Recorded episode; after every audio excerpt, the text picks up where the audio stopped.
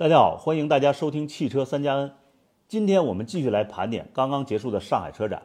上一期我们从内卷的角度讲了讲对车展的整体印象，今天重点谈一谈智能化这方面。毕竟智能化的发展程度，中国企业更有发言权，而外资品牌也在努力追赶。这是上海车展最受关注的领域，主要要谈的还是智能驾驶以及智能座舱。最近一段时间，似乎这一领域也带来了不少争议的话题。比如说，王传福认为自动驾驶是扯淡。工信部副部长辛国斌也提到，自动驾驶的可靠性还需要充分的验证。这次的上海车展，无论是主机厂还是供应商，无论是科技公司还是创新企业，无论是自主品牌还是外资企业，都带来了最新的理解和技术成果。今天我们就从这个方面进行解读。今天节目邀请的嘉宾是四十二号车库副主编胡天随，SA 中国市场研究总监李建宇，主持人环球汽车总编辑苏玉农。汽车预言家总编辑张坤，还车人主理人夏天龙。行，那我先作为主持人，我先简单说两句啊。这回大家也看到了我们今天的主题，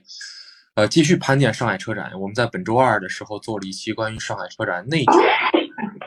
呃，当然今天呃内卷的内容我们在上期说可能是更面面俱到一些。到了关于，呃，小到产品，大到品牌中间的很多车型的配、价格、技术等等一系列，啊，我们做了一个整体的跟大家的一个了解和分析。但是呢，这其中最重要的一个板块，也就是大家比较相对更关注的一个板块，智能驾驶这一块，我觉得有必要拿出来说一说。所以今天如果我们延续上海车展的盘点，但是我们会更聚焦，聚焦在智能驾驶上。欢迎啊，我们。第一位嘉宾啊，四十二号车库副主编胡天随，啊，天随晚上好啊，那个你也是第一次参加我们大家晚上好直播的连线啊，因为我也经常看到你们的内容，你们在这个跟智能汽车有关的这种嗯评测呀、分析呀、信息上啊，都还是非常非常不错、非常专业的，所以呢，今天呢也是请你来哈，想聊聊，先是因为今天其实上海车展是闭幕了啊，就是在这个智能汽车领域，在车展的这一千四百一十三。展车中哈，哪家企业的产品或者哪个技术给你留下了比较深刻的印象啊？先请你点评点评啊。哦，会这么来说吧，就是其实因为我自己作为媒体的话，我去车展之前很多的新车我都是提前有看过的，嗯，所以其实就今年这一这一次车展上的很多新品，我自己是有冲击感，但是是没有那么强的一个新鲜感的。但是要真说让我非常印象深刻的某项东西的话，我觉得是更偏技术产业的，就是。其实上海车展是分为第一个有可能更多的是主机厂的展商，然后其实再往后的话，它还有很多的供应链的一些展商，然后大部分消费者可能不太会去在意那呃那些供应链的展商，但那些东西其实展示的非常有意思的一些东西呢，他们其实是可能接下来下一代的，或者甚至说是下下一代的我们会买得到的车上会用到的一些技术。然后这一次我去大致看了一下的时候，我觉得。整个这个供应链里面，让我特别印象深刻的就是下一代的那个电驱系统。下一代电驱系统是这样子，就是现在我们都说新能源至于燃油车，它有非常多的优势嘛。然后最最简单的，然后大家都知道的几个，比如说扭矩大呀，对吧？然后相应来说扭矩响应快呀，等等，就是说它最后所起到的一个效果，就是说它把整个动力系统让它变得廉价化了。比如说像我们现在二三十万可能买到的车。它的动力配置，你以前可能五六十万甚至百万级的都可能买不到，但现在呢，就是下一代的电驱系统，它把这个东西的维度拉得更加大了。有多夸张呢？就是现在我们可能用到的非常多的市面上的主流的这些电驱系统，然后可能二十万价位以上的两百千瓦的一个后桥电机，对吧？你以前的话三百马力可能就是很多合资车 V 六的动力水平了，但是在下一代之后，我们拥有了八百伏的电气架构之后。再配合上可能更适合这个八百伏电气架构能够彻底释放它性能的下一代的碳化硅的整个功率模块，然后再搭配上新一代的整个电驱技术，最后可以做到的事情就是，可能两到两年左右的时间，我们能看到的下一代的车，一个电机的功率就有四百千瓦，一个电机四百千瓦就是五百多马力的一个动力了。然后呢，它用上了它八百伏的那一套电气系统之后，可以更好的释放它的碳化硅这个功率模块所起到的，包括说更节嗯更低的能效。就这个东西，我跟大家讲一个概念，一个碳化硅的那个功率模块啊，就是一套电驱系统，当它用上碳化硅的功率模块之后，它可以给整个电驱系统起到的能效降低是百分之五到百分之八，然后对于整个车辆的能效节省呢，差不多在百分之三到百分之五。你如果说你的空调以及你的其他的高压电系统也用上了更多的这样子的碳化硅的，呃，这样子的一些器件的话，那么它的能效是可以提升的。然后同时呢，碳化硅本来又是一个高频高压特性的一个一个这么一个部件，你用上八百伏之后，比它在四百伏的电机系统下会有更好的一个能效节省。然后最后再用上这些东西之后，它的转速 基本上是可以达到非常非常夸张的，就是两万转以上的那个转速。像现在我们市售的可以买到的电动车，可能一万六千转以上，我们就管它叫做可能就是高转的电驱系统了。然后像特斯拉 Model 3那样子的一万八千转的，在我们在我们市面上来讲，就是它拥有一个很好的先进性，但是两年之后可能两万转以上的一个电机四百千瓦，然后可以做到更好的能效。这种东西就是可能会成为非常非常常见的一个东西，然后我觉得在在那之后吧，就是我们可能日常在能能够买得到的很多的新能源车，基本上就是跟燃油车的那个动力差距，那确确实实会比现在就进一步拉大。这个是我这次逛上海车展我自己印象最深刻的一个事情。嗯，这个说的非常好啊，就是说我们看呃电动车和燃油车的这个优势，大家可能更多的是体现在一些数字上的，比如说加速啊。啊，或者说是这些智能化的配置啊，但是实际上从这个角度来讲，它可能是一个根本性的一个一个一个突破啊。那就是从这些呃你看到的这些趋势来看，就哪个呃企业的解决方案啊，或者说产品啊，给你印象更会更深一些呢？嗯，这一段车展的话，我记得就是网上有一个特别火的那个厂家，我看一下，福乐社吧。福乐社它在这一次上海车展上展出了一个很有意思的一个后桥电驱系统，它的那个后桥电驱系统呢。它的想象力更加丰富一点。我们现在都是按照什么单电机、呃双电机、三电机这样子来划分电驱系统嘛。其实它的那一套电驱系统，它最后就是一个后桥的电驱系统，那里面就是两个电机的总成，就是它装在了一个壳体里面，有两个定子和两个转子。像现在我们去看，比如说像比亚迪的仰望系列和特斯拉的那个 Model S Plaid 系列。它其实它的后桥就是有两个电机，然后这样子的话就可以通过两个电机直接的不同的电控来实现更好的扭矩分配和轮速差。但现在的话就是，嗯，舍弗勒它这套系统的话是直接把两个电机做到了一个总成里面，然后它也是用到了八百伏加上碳化硅的一个系统，最后呢它的这一套双电机总成做到了差不多有六百千瓦的一个功率，简直就是你一个后桥驱动系统六百千瓦的功率，然后最后。它那套系统里面，然后又是用到了非常多的一些冷却系统跟它的碳化硅的一些功率模块，所以最后就觉得它它的那个东西体积大概就这么大，大概就这么大，就是你不会觉得跟跟现在的一些可能特别大功率的后桥电机相比的话，它的体积会变得特别大，或者说觉得会很影响你的车身布置，并没有。就最后的话是在差不多的，是在一个更高的集成度下，然后差不多的质量，最后做到了我们现在一个后桥。对吧？就是可能现在特别厉害的那些油冷的电驱系统，两百五十千瓦，现在它的功率六百千瓦，然后跟特斯拉一样，也是用那个用用那个碳纤维把它的转子给它包覆起来，防止它在高转的时候进呃会因为那个磁体的物理变形而造成最后就是动力下降。就这些技术它也用上了。那么这样子的一套动力系统，我能想象到的，基本上可能在一些高性能的电动车上。你摆上去之后，对于可能基本上就是能够跟它在同价位竞争的任何燃油车来讲，几乎都是降维打击的。嗯，也就是说，我们这次其实，嗯，我们上次上上一次直播的时候总结车展很多亮点都是来自于自主品牌，但实际上这些国际上的一线的供应商，其实也拿出了很多东西啊，包括刚刚你提提出这个舍弗勒这个这个方案啊，确实是很有意思。然后我想呢，就是。第二和第三个问题我连着问吧，其实还是关于这个呃高阶的辅助驾，嗯，辅助驾，就是因为呃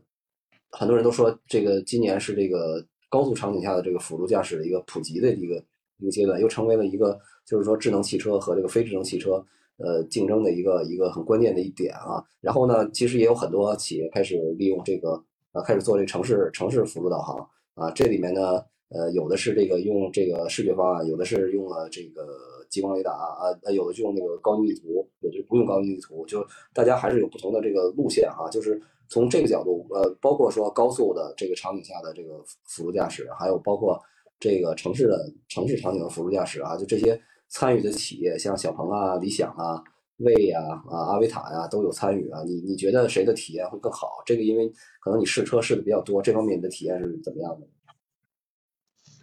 嗯，这几个问题我一个一个来吧。我首先讲一下，就是可能更加偏向于专业读者的关于高精地图的一个事情。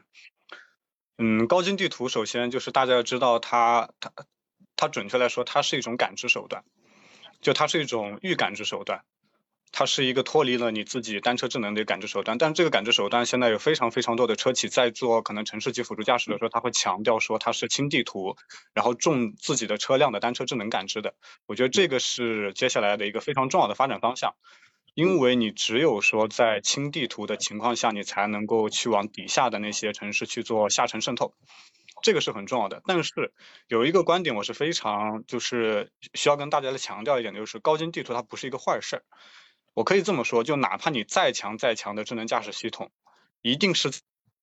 的情况下，它的感知会更丰富的。所以最后不是说它能够做到脱离地图之后，它在有图的地方也不用地图，不是这样子的，而是说最后因为高精地图在可能下沉城市的它的采集会面临更多的一些阻碍，包括说它的成本最后是很高的，它不可能说跟你北上广深四个城市一样去花那么多的资源和时间和人力去。去采集到那么高的一个那个覆盖率，最后就是说，一线城市它的体验可能会比二三线城市要好，然后，那么至少拥有拥有那个脱离高精地图能力的那么几家主机厂，它会拥有去做下沉市场的城市级辅助导航的能力，是是这样子的一个概念。所以顺着这个呢，我又讲一下，就是可能接下来关于关于整个智能驾驶的，就是刚刚讲的几家头部主机厂在做这个的一个事情。嗯，首先就是大家应该最近也听过非常多的关于智能驾驶的一些宣传和概念。我觉得有这么几个事情是大家强调的很多的，有两个，一个是 BEV，我就是那个 BEV，它是一个视觉鸟瞰图算法。就有了这个东西之后，其实很多人，嗯，他可能不太清楚，就是以前的视觉感知它会有一个什么样的毛病呢？就是说它的它是弱视。什么叫弱视呢？就是近也看不清，远也看不清，这是以前的视觉感知。就是你会发现它的那个镜头啊，它车辆的那个 ADAS 镜头，它在离车身非常近的地方，它是几乎没有距离判断跟体积判断能力的。然后在它可能离车特别远的地方，这个能力同样是没有的，它只能在那个镜头焦段的那个位置，拥有一个相对 OK 的距离和速度感知。这就是我们之前为什么需要要那么去依赖毫米波雷达。因为对于速度的感知，最后你不可能说你的物体只在你的一个固定的一个相对位置区域的，你肯定是近的也要感知，远的也要感知。但是在有了那个 BEV 鸟瞰图算法之后，它就把这个视觉的这个能力的这个弱势给它治好了，让它相对来说近的地方能够看得清，然后远的地方也能够看得清。这个实现的算法讲起来会非常复杂，但是最后它能够做到的结果是这样子的，就是 BE 算法它让车辆的视觉感知能力得到提升。然后再到后面的 transformer 架构，再到后面的就是整个 o 那个 occupants network，也就是大家常说的那个占用网络，是让这套系统最后拥有了实体的感知能力。也就是说，它能够像激光雷达一样，能够获得整个道路环境当中的一个 3D 物体感知能力。这两个是目前这些头部主机厂，不管是蔚来、小鹏、理想。还是说华为这样子的玩家，他们目前都在非常努力去投入去做的。然后各家的话，具体的实现方案会不太一样，但是目前这个是基本上就是说可以判断你能不能够做城市级智能驾驶的两个，我觉得叫做硬性指标。然后你往下说的话，那么就是说可能哪一家的普及的速度会更快，或者说哪一家的会率先实现突破？我其实这么感觉的，就是。你要能够去做这个东西的话，首先我们刚才讲了，你必须要有那样子的一个算法。然后其实，在车端的话，就现在其实国内的这些自主品牌，他们的城市智能驾驶还是会有非常强的对于硬件的一个门槛要求。你去看，就是除了蔚来之外，因为蔚来的话，它目前就是 NT 二点零的车型是全系标配四块 Orin 再加激光雷达的嘛。然后小鹏和理想。甚至是华为，他们都不约而同的，就是做了一个可能，嗯，智能驾驶上的一个高低配，然后有的可能是配一块 Orin，然后有的可能是配两块 Orin，甚至有的可能是配地平线的芯片，然后最后它就会出现一个问题，也就是说城市级智能驾驶可能只在高阶的版本上能够实现。然后这一点呢，其实最后会影响到一个什么事情呢？最后影响到的就是你这个车端最后能够给你传回来的那些数据，它到底能够有多少的那个终端来帮你做这个事情？就是再回到我们前面讲的那个问题，我们前面讲了一个就是高精地图，之所以要脱离高精地图，就是因为你做下沉城市的时候，你必须要拥有，你你是没有那么多的那个人力和物力去每个城市来帮你去做高精地图的，所以那时候，那么你去那些下沉城市来采集数据，其实就是靠你自己的车为主。那么在这个时候，我觉得就是其实再结合到刚才讲的那一点，那么就是哪一家的他卖的带高阶智能驾驶的车在下沉城市卖的多，那么它其实在这个数据方面就越有优势，这是我自己的一个观点。但是你说的听起来像是一个矛盾，因为首先呢，配备城市高级辅助驾驶功能的产品一定相对来说比较贵，呃，第二个呢，这个呃，它这个如果说作为高配的话，其实它我估计它的销量也相对少，但是我们又需要大量的数据去做做积累，不只是模拟啊，还得需要实测的这个数据做积累。对，所以我我我理解你说的意思，是不是就对这个城市城市道路的这种辅助驾驶的这种一个良好的体验，或者说让大家放心的体验，不是太看好？嗯，我觉得“看好”这个词不以不足以来形容，就是目前这个状态的复杂性吧。就是其实城市级智能驾驶它的推动是一个很很长链条，而且就是说需要非常多前端后端配合的事情。就最后就终极的问题在于，你最后能不能够有足够多的，就是能够支撑到你去采集城市级智能驾驶的数据的这个终端。也也就是说，你去配备这样子高阶的车，到底卖的好不好，会是决定你后续你更新迭代速度的一个很重要的一个前端问题，对吧？然后还有后端的问题呢？后端的问题是你到底能不能够搭建起那么一套快速训练的机制？你前端你的车采回来数据了，你到底有没有足够好的那个仿真模拟的那套数据去做你的闭环的大数据训练？这个其实又是一个问题。所以就是，其实这个问题，嗯，像刚刚讲的那个矛盾吧。对吧？你的那个高配版的车可能卖的并不是太多，那么你接下来该怎么去面对这个问题？我觉得其实现在整个智能驾驶的发展，就是跟很多的行业一样，都面临三个阶段。第一个阶段是你拼有无，你到底有没有？像现在就是有智有城市级智能驾驶跟没有城市级智能驾驶，那么就是两个阶段。然后到了下一个阶段就是拼体验，你的体验好，那么你的车可能就会卖的比人家多，或者说大家会更加愿意来买你的这套智能驾驶系统。然后再到下一个阶段，那么就是拼成本。所以说，我觉得还没有进行到第三个阶段的时候，大家其实都并不是一个市场化驱动的动作在做这个事情。你如果说真的等到某一天，大家都能够在成本上可能整个高阶的智能驾驶就是完完全全能够把它在三十万左右的价位就能够做到全系的一个就高阶智能驾驶的标配。并且这个东西是不会让你的毛利受到太多的影响的情况下，我觉得这个才是一个真真正正的一个新时代的起点。嗯，也就是说，现在还是大家有点纠结啊，就是比如说像，呃呃，去年极狐阿尔法 S Hi 版推出的时候，当时对这个产品的先进性是如何的去强调，但是转眼间这个今年又被余承东打脸了啊，说这个产品呃终端卖不掉啊，这个。但是言外之意不是他们技术的问题，是这个车本身的问题啊，所以这个也其实也反映了这个纠结的一一方面啊。所以那包括刚才你说的哈，就是这个呃，现在可能是先个别企业有解决了有和无的问题啊，然后呢，现在可能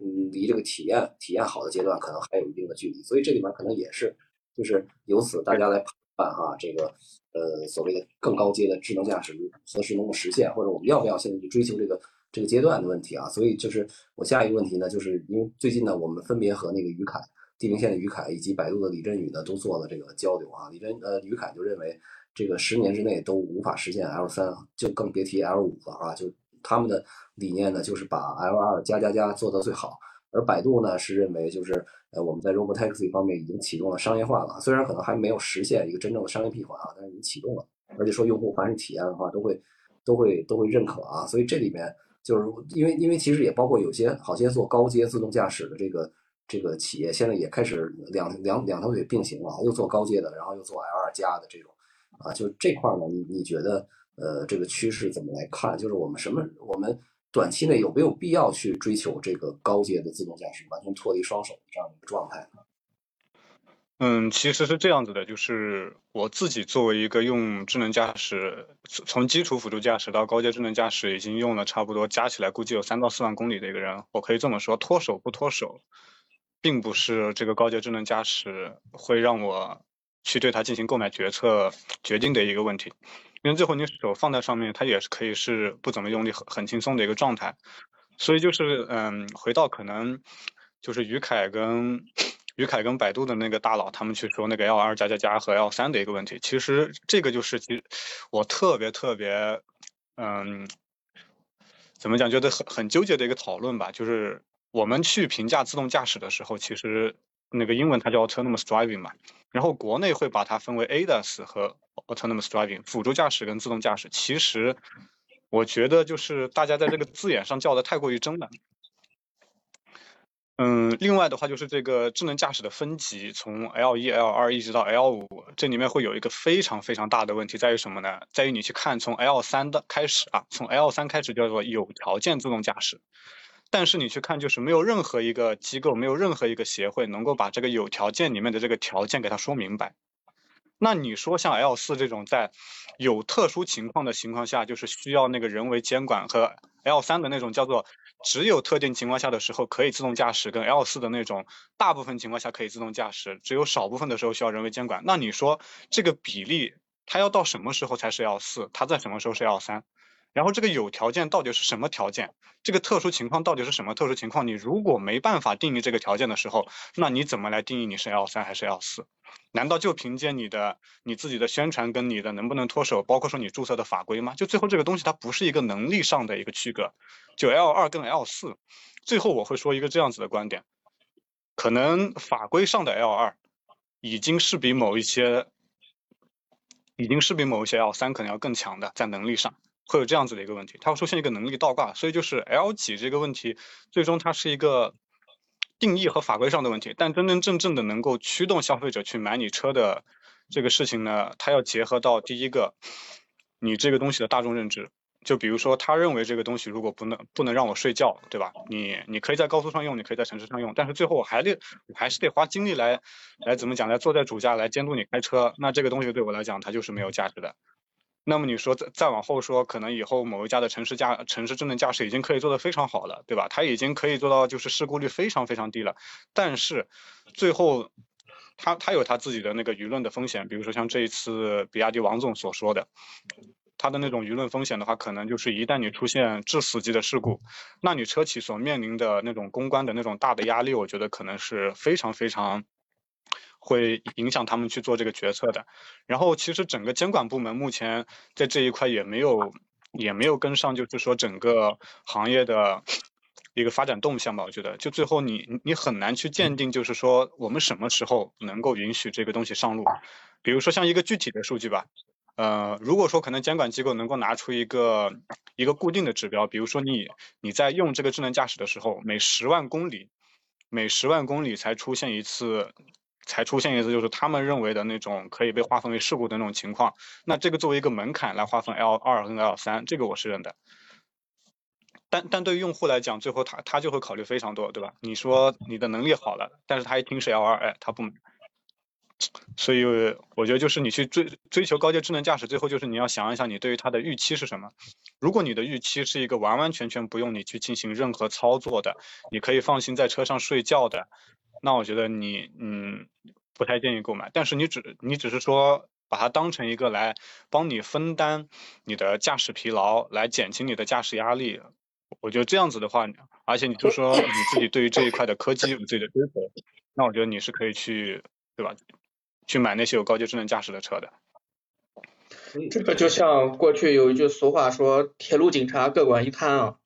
这个事情实际上对于目前的高阶自动驾驶来说，国家的很多的部委它其实是都有自己的考虑的。你比如说交管部门，他就认为这个东西，呃，引入高阶自动驾驶的这个维度之后，对于交通事故的这个责任的划分，其实就有了很多的这些不确定性啊。那比如说你可能在这个。在这个道路部门啊，他可能又会觉得你这个自动驾驶和目前已有的这些道路空间的这个融合是否会有冲突啊等等这些部门。所以说，对于自动驾驶，我特别同意这个呃老师的观点啊，就是说目前整体来说，在行业内，在各个部委之间，实际上对于目前自动驾驶高阶自动驾驶啊高阶自动驾驶这个认识，可能大家还有各自的一些看法。哎，那个我我我我最后我想问你个问题啊，就是呃，因为刚才你也说到了，就是你开这个带有辅助驾驶功能的这个车已经开了很多很多了，呃，但是这个其实呃某某些方面，第一你懂行，第二呢，它其实是你工作的这个一部分啊。你觉得现在从这个就是实际驾驶的体验来讲，对于普通消费者来讲，过没过那个作为一个购车重要选择的这样的一个？呃，把它作为一个购车重要选择依据的这样的一个门槛呢，就比如说我，我在我哪怕是在高速上，我让它自动的变道、超车、进大道，我能不能放心大胆的，就是这个去去去去感受这种老司机的感觉？你你觉得到没到这个阶段？嗯，我会这么来说这个事情，就是每一个新体验，它真真正正带来的用户价值，有它自己的新的这一部分的价值，但是在这之前呢，还有一个就东西叫学习成本。我认为就是呃，去去跟用户推荐辅助驾驶这个事情，我是非常谨慎的，因为我觉得并不是所有的人他都能够清晰的认识到一套智能驾驶的边界在哪。嗯，但是对于已经有过比如说基础辅助驾驶使用的一个经验的用户来讲，我觉得他其实是已经完全过了那个点了。我可以说，几乎我每一次。我现在的那个情况跟跟我们非常非常多的那个用户是一样的，就是我我每天去上班的时候，我上高架，然后开启智能驾驶，然后就是在整个高架上几乎就不用不用太多的我人为的去操作，然后要去监管一下到底有没有车，比如说特别近距离的加塞啊等等，像这样子一些场景，然后就这样子一个状态，就是我每天日日常上下班通勤的一个正常情况，包括说我去跑长途，我基本上也是全程开智能驾驶的。但是你说如果说让我女朋友来开，或者说让一个完完全全没有去用过智能驾驶，是的一个嗯一个司机让他来开的话，他可能完完全全不知道这个系统的边界，他他的能力就是呃他的弱势场景在哪？比如说前面有个道路施工车，我看看到了的话，我完完全全都不会等那个车子有任何反应。我会提前的主动接管，给它变到另外一个道去。但有的用户他就不知道，可能这个道路施工车对于这个车来讲，它是一个比较难处理的一个事情。那他可能就是就默默的等那个车子，看他会不会刹车。也许等到他认为危险的时候，其实处理起来已经对于他自己的整个那个，嗯，车子的行车都会有一定的那个安全影响了。所以就就这个东西在于学习成本。我我目前还是那个观点吧，就是对于已经有过智能驾驶。使用经验的一些那个用户来讲，我是目前是比较推荐目前的那个高阶智能驾驶的。但是，如果你是一个以前从来没有接触过智能驾驶，而且本身也是那种拥有很强的，就是对于过去的习惯的一个依赖性的用户来说，我还是觉得谨慎为好。嗯，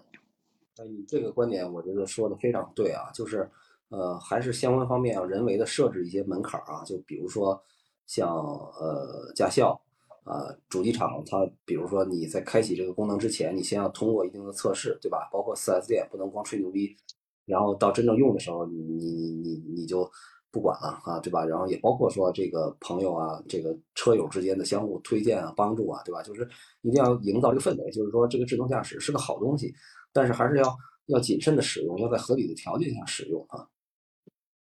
那其实那个宇龙大哥，你讲到的这个观点，这几年其实，在新势力的那个厂商里面，他们会有两个机制，其实是已经非常普及了的。一个机制就是考试机制，就用户在使用高阶智能驾驶之前，一定会有一个非常长串的关于这套智能驾驶能做什么。但是他会更加去强调这套智能驾驶不能去做什么。整个考试过程，我看魏小李三家的都是全程不能跳过的，你必须一分一秒的把整个就是这个安全考试给它看完。看完之后呢，最后你还得去考试，你必须在这个考试里面拿到满分之后，你才可以开启这个功能。像最近的话，小鹏是在三月份推了它的 XNGP 嘛，也就是那个带城市级智能驾驶的系统。它的话会有一个更加更加渐进的一个步骤，也就是你用这个功能。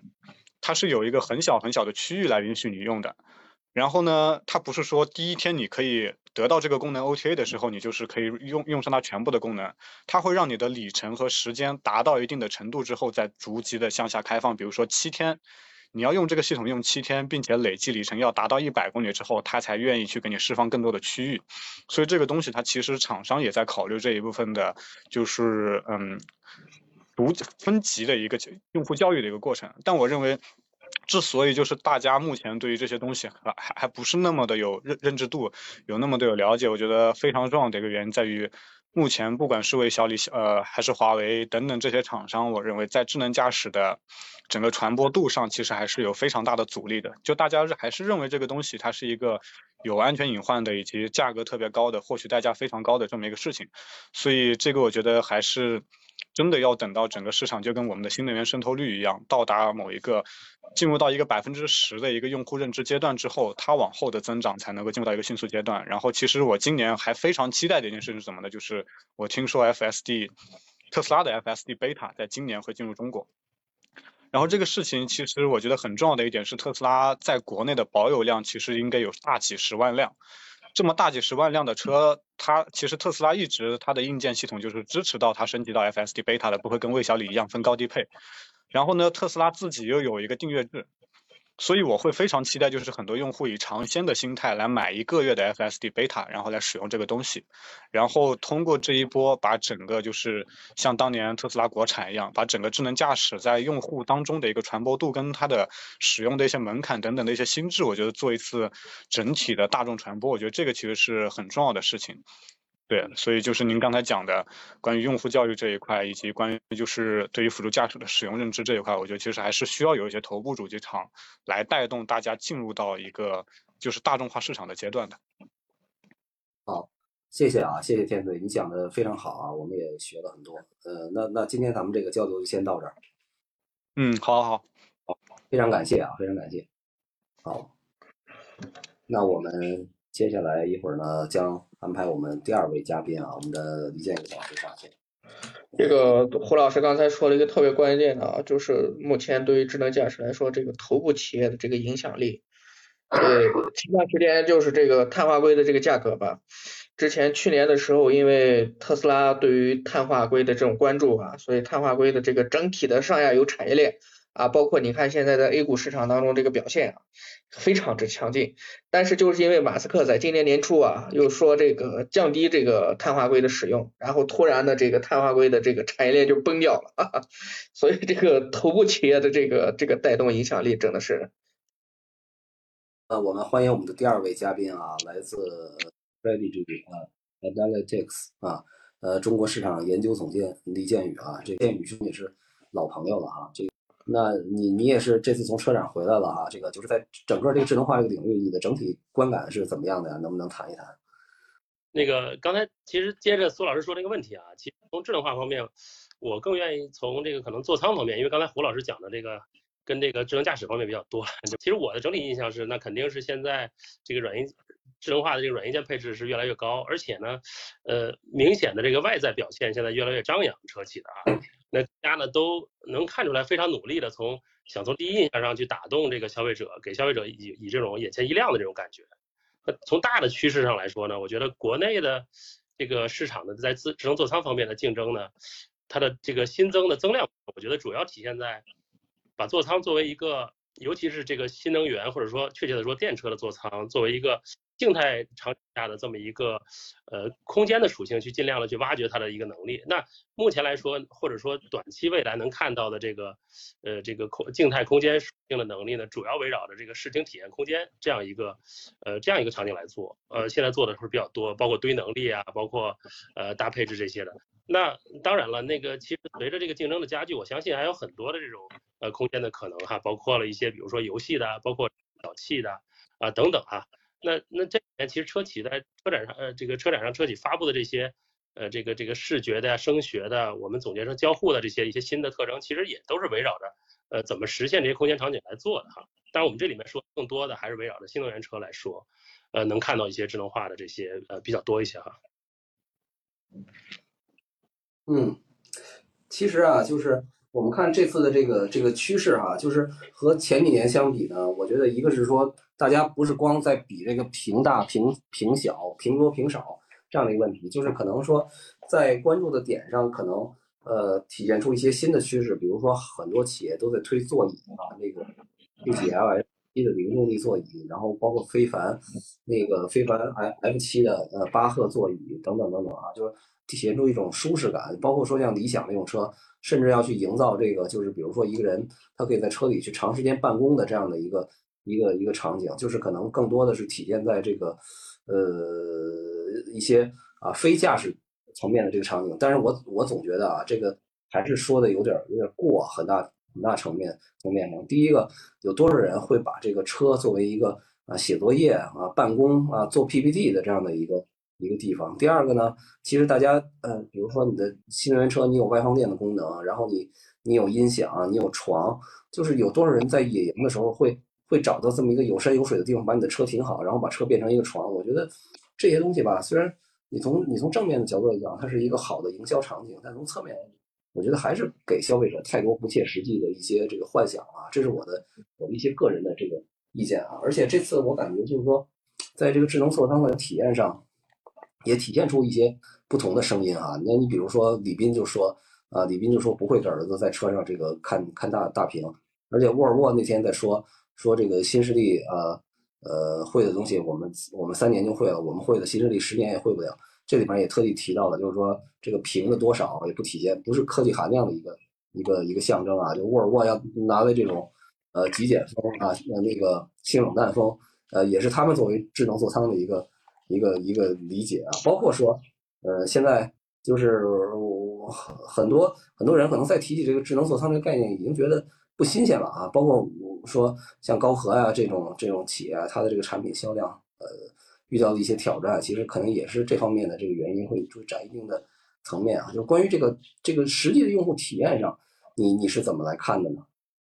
其实刚才您说了很多哈，包括这个这个屏这个显示数量尺寸的这个争论，包括这个。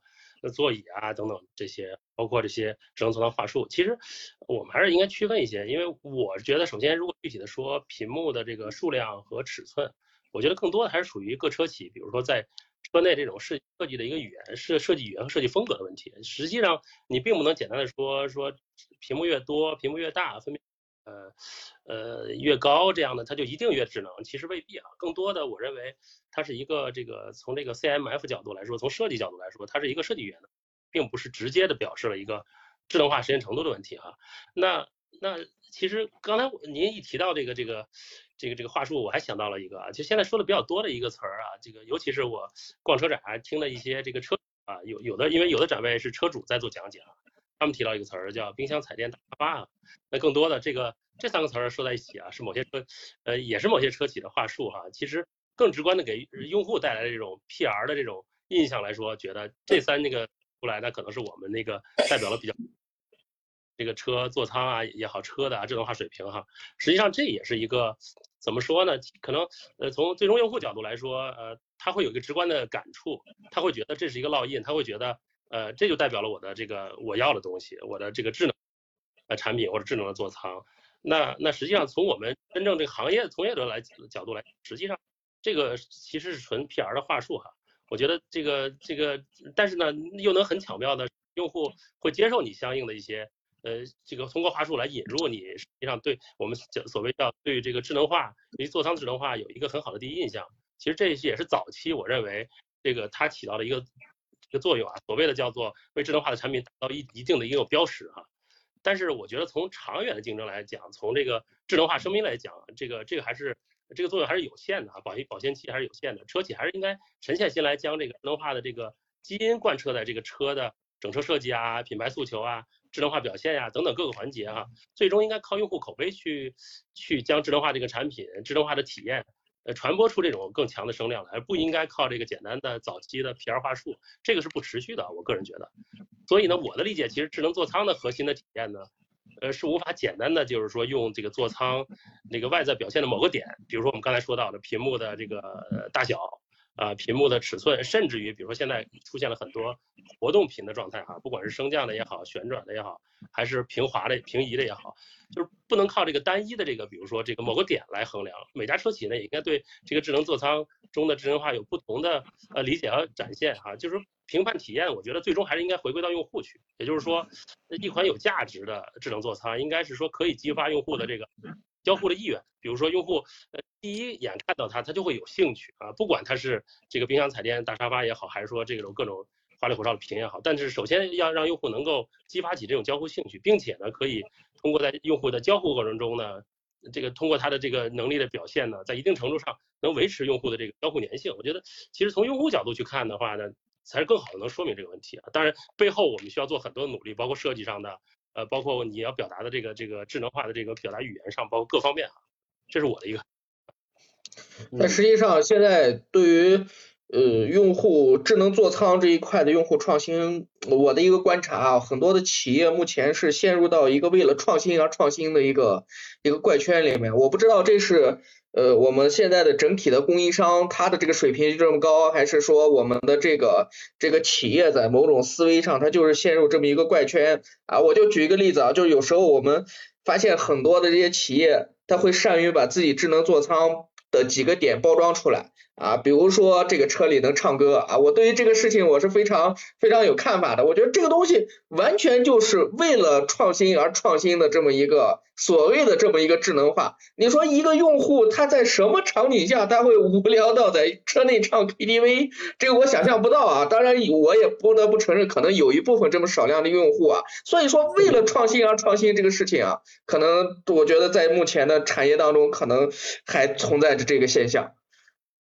对，其实十多年前，李书福就在那《吉利每日》上放了那个麦克风啊。其实，其实说到这个话题，我是觉得还是回到我刚才说，就是说，我觉得你单点上其实很难带这个真正的智能。那对于这个，但我们也要区别开，说我们车企能提供什么样的能力、能力级，以及我们可能车企的宣传部门。呃，他希望用户怎么样更好的去，呃，一下能对这个他的产品引起关注。呃，你可以想象到这些话术背后可能有多少个不眠的日日夜夜啊，那些做做 PPT 的这些宣传这个这个 PR 的人员或者市场的人员，他付出了多少努力啊？因为毕竟我们也知道现在的军备竞赛，那我们大家屏幕都很大哈，那那那可能除了个个几可能坚持九寸以外，那。基本上十寸甚至十二寸以上都成了一个标配了，甚至那还有各种形态是吧？包括我们的这个，我们还没说我们的声效系统啊，我们还没说我们其他的一些呃，这个这个包括这个氛围灯啊等等等等的声光电这一套系统。那我们现在真的你要说怎么讲差一点，你又能在几分钟之内几句话之内让用户记住你，其实确实从我们的产品能力呃这这个背后的到边的这个真正用户的话术方面，确实还是对于他们来说挺大的考验。我个人觉得。嗯，但是有一点，说的这个，对，抱歉，说话停顿有点。但有一点我想说，其实智能化绝不是说这个一瞬间的事情，也就是说，不是说用户所见即所得，它一定会是呃在所见即所得抓住用户的基础上，随着用户不断的去跟这个这叫我们的系统去交互，呃，才让用户更更多的越来越喜欢上这个系统。那那它这才叫真正的智能。我们认为它是一个成长的过程，而并不是应该是所见即所得的过过程。嗯，这个里面我觉得还是反映出用户有点审美疲劳了，就是因为这个，如果我们从自己中国的这个消费者来看，这些呃，其实某某种程度上是被这些厂商惯坏了，就新的东西太多了，概念各种各样的炒，已经提不出什么新鲜新鲜感了。但是可能如果作为一个外国消费者，我觉得特别是比如说海外来的媒体也好，消费者也好，如果到上海车展你看一看这些车，肯定也就会惊呆掉的啊，因为这个和欧洲的很多欧美的这种主流的。体验来比这个差异太大了啊！但是呢，你刚才说的这个所谓冰箱、彩电、大沙发，当然指的其实就是就是理想了啊！我觉得这个一方面啊，它可能确实有些庸俗化了，就是把一些跟车无关的东西放到了这个这个这个车上。但从另一个角度讲呢，就是说消费者记住这个事儿啊，他他其实和和他的整个公关口径和他的这个面向家庭奶爸的这种生活口径是是一致的。就是我我可能觉得我在车上也未必用得着那个第二排那块大屏，但是我想想这个。这个事儿吧，我还是挺向往的，也特别想想感受一下。就其实他追求的是一种氛围啊，追求一种家庭的氛围，而不是说我这个彩电是多少寸啊，有没有冰箱的一个一个问题啊。呃，那那个我刚才啊，咱们第一位嘉宾呢，呃，其实问到他说那个就是对这次车展哪个产品会更有深刻的印象，他没有提整车啊，他提的是那个呃舍弗勒的那个电电驱哈，就是呃，所以可见啊，很多大的科技公司也好，Tier One 也好，其实这次。对上海车展还是非常重视的啊！这个你有没有去探访这些展台？就对这些展台有什么样的印象呢？呃，其实我碰巧呢，对供应商看的也相对多一些，反而整车看的相对少，因为几个原因吧。因为车呢，实话说，呃，恕我直言，实际上这次真正首发的不太多，呃，这个车车的产品。呃，其次呢，其实整车的即使是首发的呢，它很少有也有能上店让你去看的。更多的还是说，呃，在一些其他的供应商的展台或者一些呃邀请制的这种方式，你才能看到相相关的一些更也一些产品或者或者展现的内容吧。所以我呢，这个重点之一呢，肯定也是供应商的展台比较多一些。那供应商这边呢，其实我看到了倒不是呃一个，我大概简单梳理一下，我觉得我能看到几个。趋势啊，或者亮点也好啊，基本上分成几个方面嘛。一个是，呃，其实围绕着我们这个背后的故事，也就是说架构啊，或者说呃算力平台这块来说，基本上能看到现在基本上处在我们一个呃从域集中到这个呃按位置域，从功能域到位置域怎么进一步集中化的这这个过程。那这里面呢，其实这个呃说的比较多的这次车展相关的，基本上叫这个这个舱博一体啊，叫这个，当然下一代更有这个这。叫呃仓架一体的这些啊这些包括架构啊包括呃计算平台，那消费电子更多的呢玩家呢也有进入，其实有的展玩玩家呢并没有参展，但是也是很积极的再去通过各种方式啊，包括这种呃专门组织的这种这种这种线下的会议啊，或者说这种小范围的发布会，也在做跃跃欲试，在做一些工作。那我们看到其实呃我相信很快吧，呃我们的这个叫下一代制程或者更新的这种呃制程的这种。呃，这种计算平台呢，车载的将会呢也会面面向市场进行进行竞争啊，那不会不一定会出现就完全啊一家独大的这种局面，那可能就百家争鸣。当然，从数量上来说呢，完了从这个惯性啊数量上来说，还是我们基本上是一家独大的局面。但是，那我们看到未来呢，可喜的能见到有不少的这个呃玩家，包括这个现有的呃在这个汽车行业的，包括这个消费电子行业的这种。呃，计算平台的呃玩家都会进入哈，那这是一方面啊，围绕着架构架构集中化，围绕着这个大算力平台这块儿。那另外一方面呢，我们看到先进的一些显示技术啊，包括我们现在已经在讲的 Mini LED、OLED，包括了一些呃厂家在推的 QLED，包括了一些这个这个这个光场屏等等一些内容哈，有些有些厂家推的。那我相信呢，未来呢，这个在车载显示方面呢，会有更多的这种，这个我们选择给给车企更多的选择的机会哈，更多更也许会有更好的、更优的性价比的方案会出来哈。那还有从声效方面啊，声效方面我们看到现在这个这个垂直生产或者叫天空声道的现在用的越来越多哈。那那不一定，呃，不只是我们所谓的这种高端的这种啊呃新能源车，那我们能看到呃有可能也会像终端的这个这种的在慢慢的在普及。那这里面还有了一些呃，会呃与之带动的，还有一些品牌音响啊，包括肯定会有各种的这种呃降噪的方案啊。那还从交互来说呢，从多模态啊，多模态的这个方面，比如说多模态的感知啊，多模态的这个交互，呃，对语音这个交互技能的这个增强，包括这个手势啊等等这些方面啊，结合着 O O M S D M S 这些能力，那我们看能看到这些呢，也在 demo 也在展示，而且有一些其实已经量产。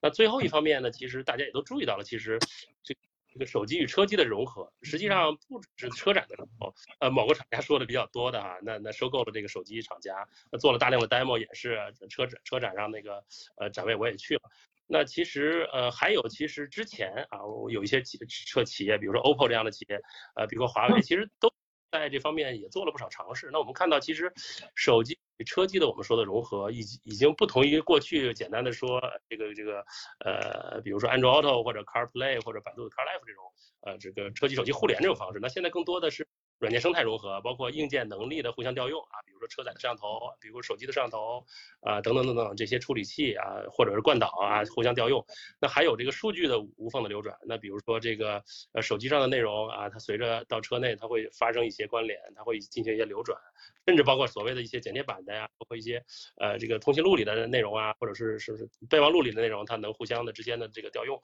那还有呢，就是交互方式也会有多样化。那手机的这个一些交互的习惯、交互方式呢，也会跟车机呢呃互相的产生一些关联。另外一点，其实我们除了看到的这些我说到这些以外，我觉得随着车机手机融合，还会出现比如说车辆进入系统的会进行的发展。那我们的车辆呢？呃，对这个这个这个这个进入系统，它会有更精确的，随着更精确定位的能力的出现呢，那我相信它会有更多的这种进入系统的一些模式，欢迎模式啊，告别模式啊，呃等等等等。那另外呢，基于车内精确定位的一些应用，包括呃以及一些可穿戴，比如说我们能看到一些演示啊，可穿戴的演示，更多的消费电子都可能与车产生关联啊。那这其实前面说的一二三四，大概五个方面呢，也是我看到的，呃，就是大的面上来说的一些从供应商展馆、供应商展的那。关的一些内容，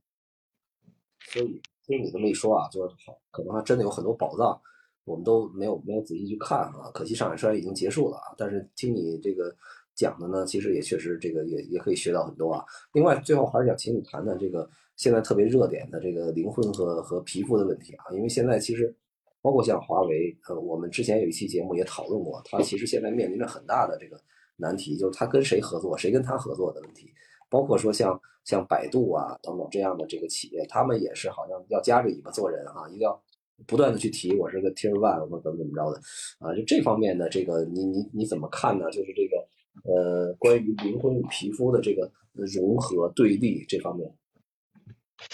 其实，其实这不是，倒不是车展的话题啊。但是，呃，说到这个，其实挺有意思。我是觉得，呃，其实，其实我我感觉哈，这这个呃，其实这主要问题，其实，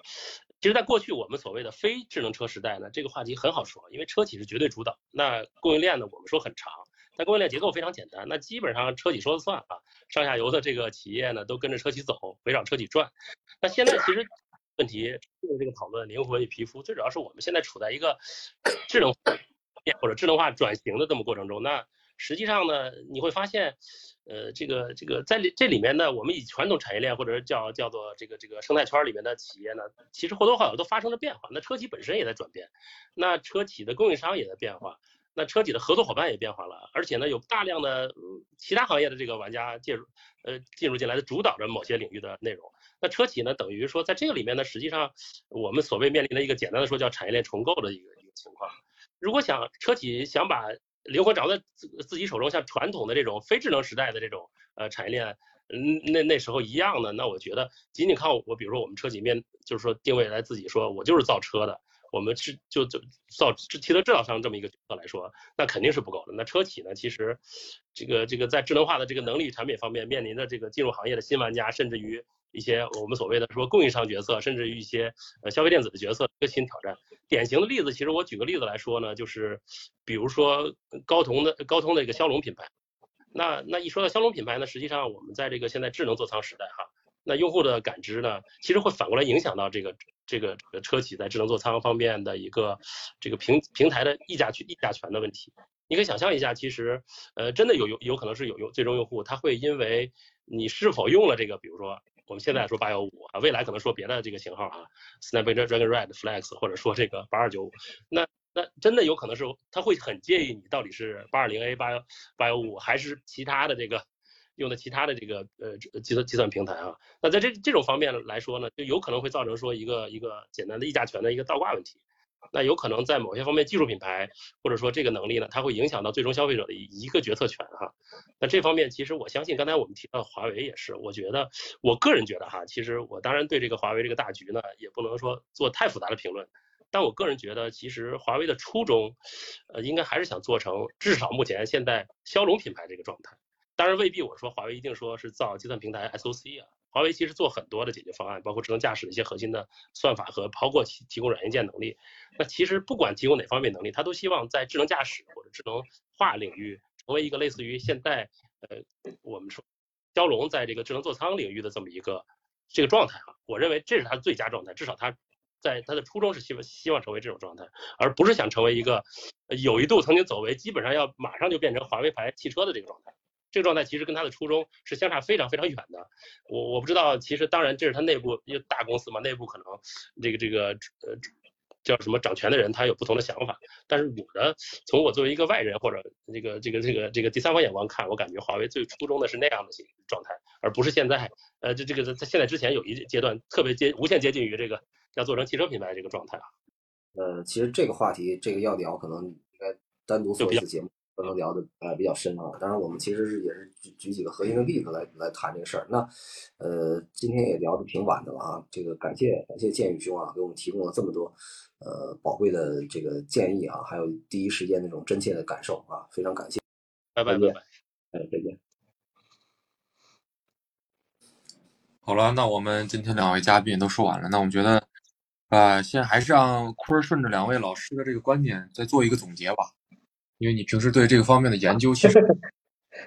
呃，每次都是我做一个总结，但是我这个总结的这个呃份额肯定是不够啊。这个总结的这个这个层面还还是留给这个苏老师啊，我就谈我几个这个方面这个想法啊，呃，这个想法呢，第一个呢，我觉得是呃从上海车展啊，我的观察来看，就是因为我们实际上很多情况下我们都是和这个 OEM 做更多的这个交流啊，我们在这个目前的 Tail One、Tail 二或者这些层面的供应商层面，实际上我们的这个了解程度呃没有和 OEM 那么强，所以说这个也。不敢妄言啊，但是就我观察到的一个从 OEM 目前反映出来的一个情况来看，大家对于基础化的呃这个智能化的层面的东西思考的程度是不够的。这个基础化是什么呢？一个是思维层面啊，就是这个智能化到底应该怎么走？就是有很多的企业认为，呃，像过去一样啊，你博士呃这个这个还有什么其他的一些大路啊，你能够提供什么样的这个解决方案？啊，你就来给我的车适配啊，我把你这些所有全球知名的这个供应商的这些方案整合到我的车上，好了，OK，我就是一个智能化。啊，我们也不管这个智能化之间的这个兼容有没有，我们也不管这个智能化它实际的这种应用怎么样，本土化的应用怎么样啊，那我总之我有了这个东西。啊，供应商的这个解决方案的水平的高低啊，直接决定了我的车的这个智能化水平的高低。啊，这。是过去一段时间我们在 OEM 或者主机厂身上看到的一种现象。啊，就是我为什么要提这个基础智能化的这些东西呢？就是我们如何在这种过去的这种思维层面上摆脱出来。实际上我们现在谈，不管是叫智能化啊，这个智能化又包括了智能驾驶、智能座舱、智能等等等等这一系列，所有的这些东西都离不开思维的重构。我觉得它完完全全是打破了过去我们。呃，就是整车制造对于供应链啊，对于这些技术的它的一种思维性的一种迭代。所以说，如果说我们不从根本上去转变这个思维的话，可能我们目前很多企业的产品还是会有一个巨大的问题。它这些问题不是体现在说我这个究竟这个这个这个产品技术好不好用，而是就体现在我的这个它的这个思维完完全全可能不在智能化的这个层面上了。这是我为什么要提的？我觉得基础智能化的这种思维，基础化的这种技术的这种我们讲的这种技术的这种架构，可能对于目前的很多的企业来说，可能是需要引起引起比较这个这个深入的一种重视啊。这个不是简简单单的说我做一个呃多方面的综合整合的这么一个角色就可以。啊，然后这是第一个层面我的一个想法，第二个层面呢，就是我刚才其实在呃这个插画的这个过程中啊，我也提到了，我就觉得现在目前，尤其是在智能座舱层面，实际上目前我们很多企业的创新，呃，就是呃用一个可能夸张点的例子，叫说，我觉得是粗浅的，这个粗浅体现在什么呢？就是我们仅仅围绕一个细微的一个场景，一个细微的一个单点。啊，我们做一些创新，而没有考虑到整体的这一系列用户到底接不接受，用户到底大家接受的程度如何，用户到底用不用，用户到底认为它是不是一个智能化产品的东西啊？这个可能目前来说，很多的企业，尤其是一些呃新势力的企业，可能在这个层面上过于的聚焦了，过于的关注了，而且把这个东西在这个公关口径、PR 口径上过于的去宣传包装了，但是。就是在可能是外行看热闹，内行看门道，在业内的很多人觉得这些东西完完全全它其实不是一个创新，它就是一个一个可能是一个简简单单的一个技术的一个一个一个一个单点的一个突破啊，这技术单点的一个一个一个加持，它可能用的也是原先的一些东西啊，这种这种细微的这种创新，我很害怕就是现在有些企业它走偏了。越来越在这种单点上的创新之后，会把自己车做成一个越来越的四不像，哈哈，就是什么都有，但是什么你又不不像一个未来的汽车啊，这是这是我讲的第二第二个层面，第三个层面，我觉得目前为止其实呃就是讲一个放之四海而皆准的话吧，就是智能化未来一定是汽车的这个标配啊，这个东西实际上目前为止不管是这个。头部的像特斯拉呀、魏小李呀，或者是我们的奔驰、宝马、奥迪，所有的企业都在定义智能化。当这个所有的企业都在讲智能化，当所有的企业都在朝着这个目标努力的时候，这个东西一定是一个标配，一定是一个标配，那就决定了标配层面一定是有高低的啊。有些企业我觉得在这个层面，就像我刚才刚才第一个观点里面所讲的，如果基础化的这些智能的东西做不好的话，可能在这一轮上面就有一些问题了。